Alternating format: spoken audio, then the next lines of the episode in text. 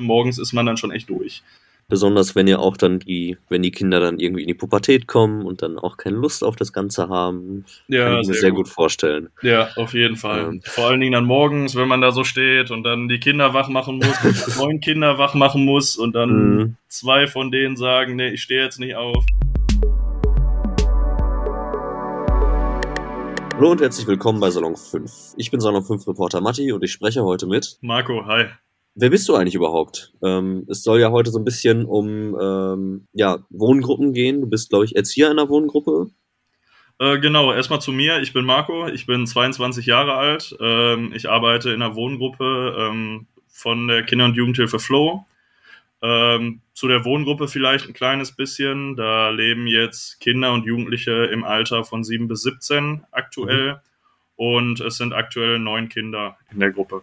Und du sagst jetzt, du bist da Betreuer. Was ist das? Was ist dann deine Aufgabe hauptsächlich? Also ähm, man muss sagen, es ist relativ ein großes Spektrum, was man äh, als Aufgaben hat. Man kann jetzt nicht nur sagen, man hat jetzt jeden Tag dieselbe Aufgabe.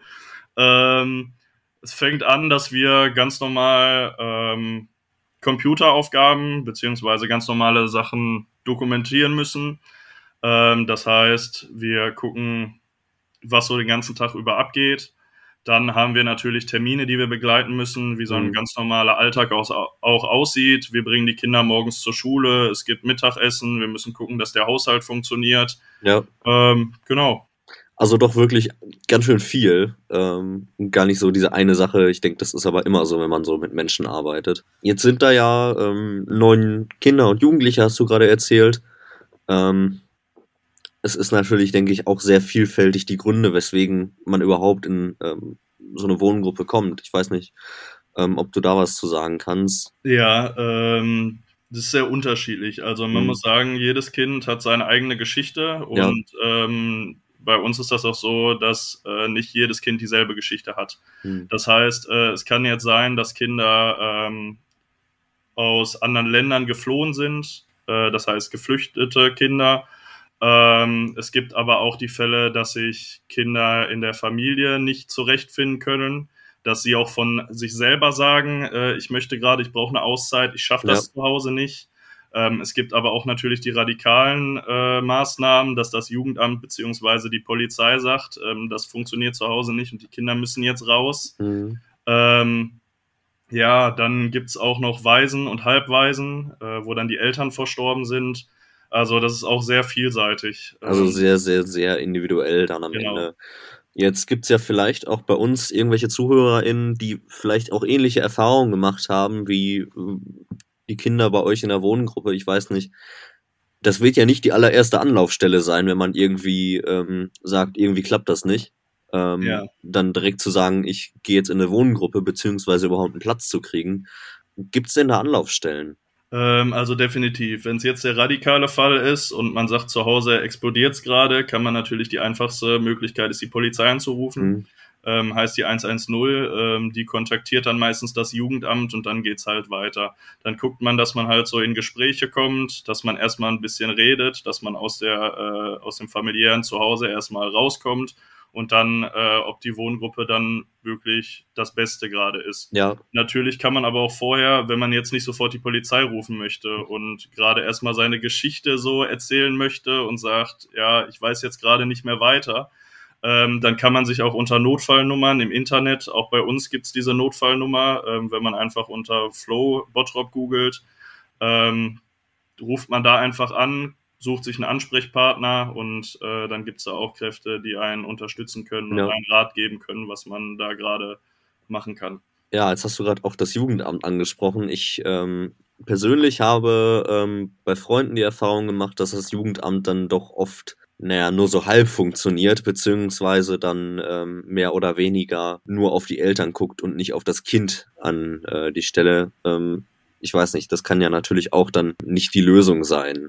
Ja, ich sag mal so, wir sind da ja halt noch mal ein bisschen näher Ja, dran. Also wir genau. arbeiten mit dem Jugendamt so auch eng zusammen. Das ist jetzt, ähm, wir sind halt so, so ein bisschen der verlängerte Arm vom Jugendamt mit. Ähm, wir tauschen uns da immer mit aus.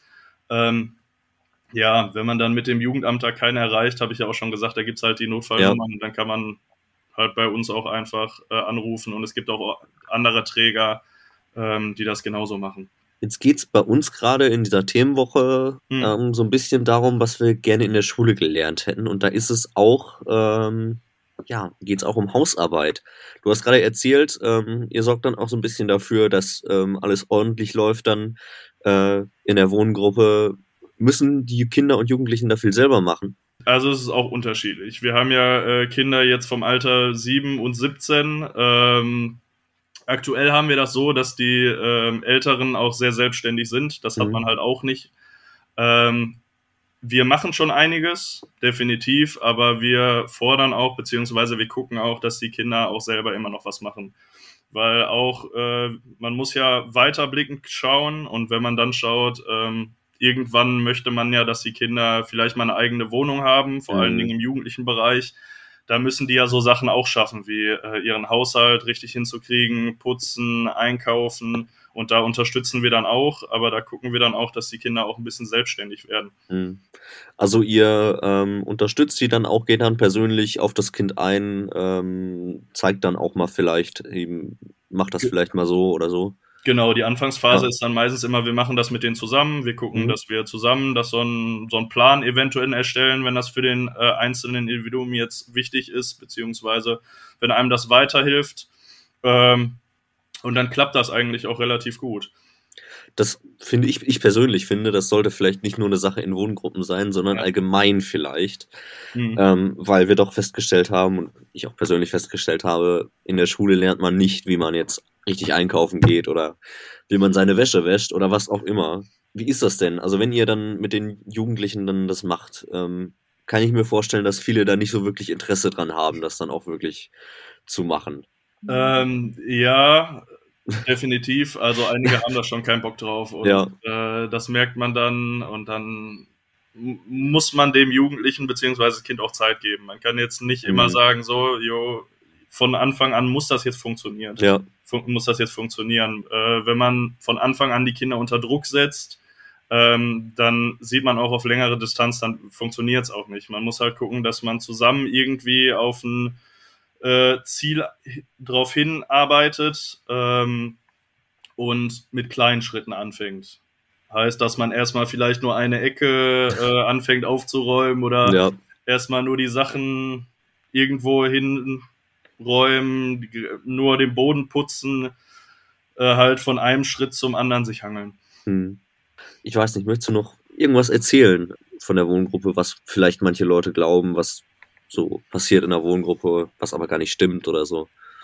Ähm, ja, was ich so hab, ist so, dieses große Wohngruppe ist ja eigentlich noch nicht mal dieses Wort, was man eigentlich kennt. Also mhm. normalerweise heißt das ja immer, äh, man arbeitet im Heim oder ähm, man hat dieses Bild vom Heim und ähm, unter Heim stellt man sich dann ja meistens immer so eine, äh, wenn man jetzt in den Fil Filmen guckt, so zum Beispiel Peter Pan oder sowas, dann hat man meistens immer einen großen Schlafraum, da schlafen ja. dann alle. Ähm, so ist das nicht. Also äh, wir gucken schon, dass wir haben auch eine ganz normale Wohnung, ein ganz normales Haus wo die Kinder dann auch jeder einzeln ein Zimmer hat. Ähm, jeder hat da seine Privatsphäre auch. Das ist uns vor allen Dingen auch wichtig.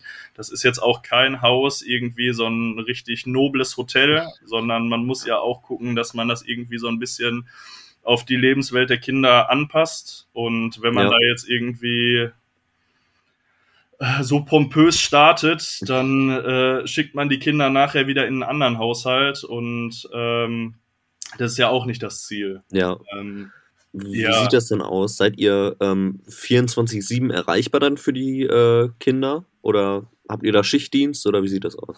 Genau, wir haben äh, an sich immer haben wir einen 24-Stunden-Dienst. Das mhm. heißt, ein Dienst, der wirklich den ganzen Tag da ist, ähm, der ist auch meistens immer der Ansprechpartner. Der sitzt meistens am Computer, weiß über alles Bescheid, mhm. hat die Termine im Blick. Ähm, da können die Kinder dann auch die ganze Zeit da sein. Der schläft dann auch immer abends da. Das heißt, wenn mal irgendwie abends ein Notfall sein sollte, können die einfach an die Tür klopfen ja. und dann ist der Dienst auch da. Genau. Ja, also wirklich immer die Erreichbarkeit. Ja. Stelle ich mir aber sehr anstrengend vor, auch, oder? Äh, definitiv. Also ist nicht ohne, vor allen Dingen jetzt noch im jungen Alter, äh, geht das teilweise noch. Ähm, aber äh, mit der Zeit, so 24-Stunden-Dienste, morgens ist man dann schon echt durch.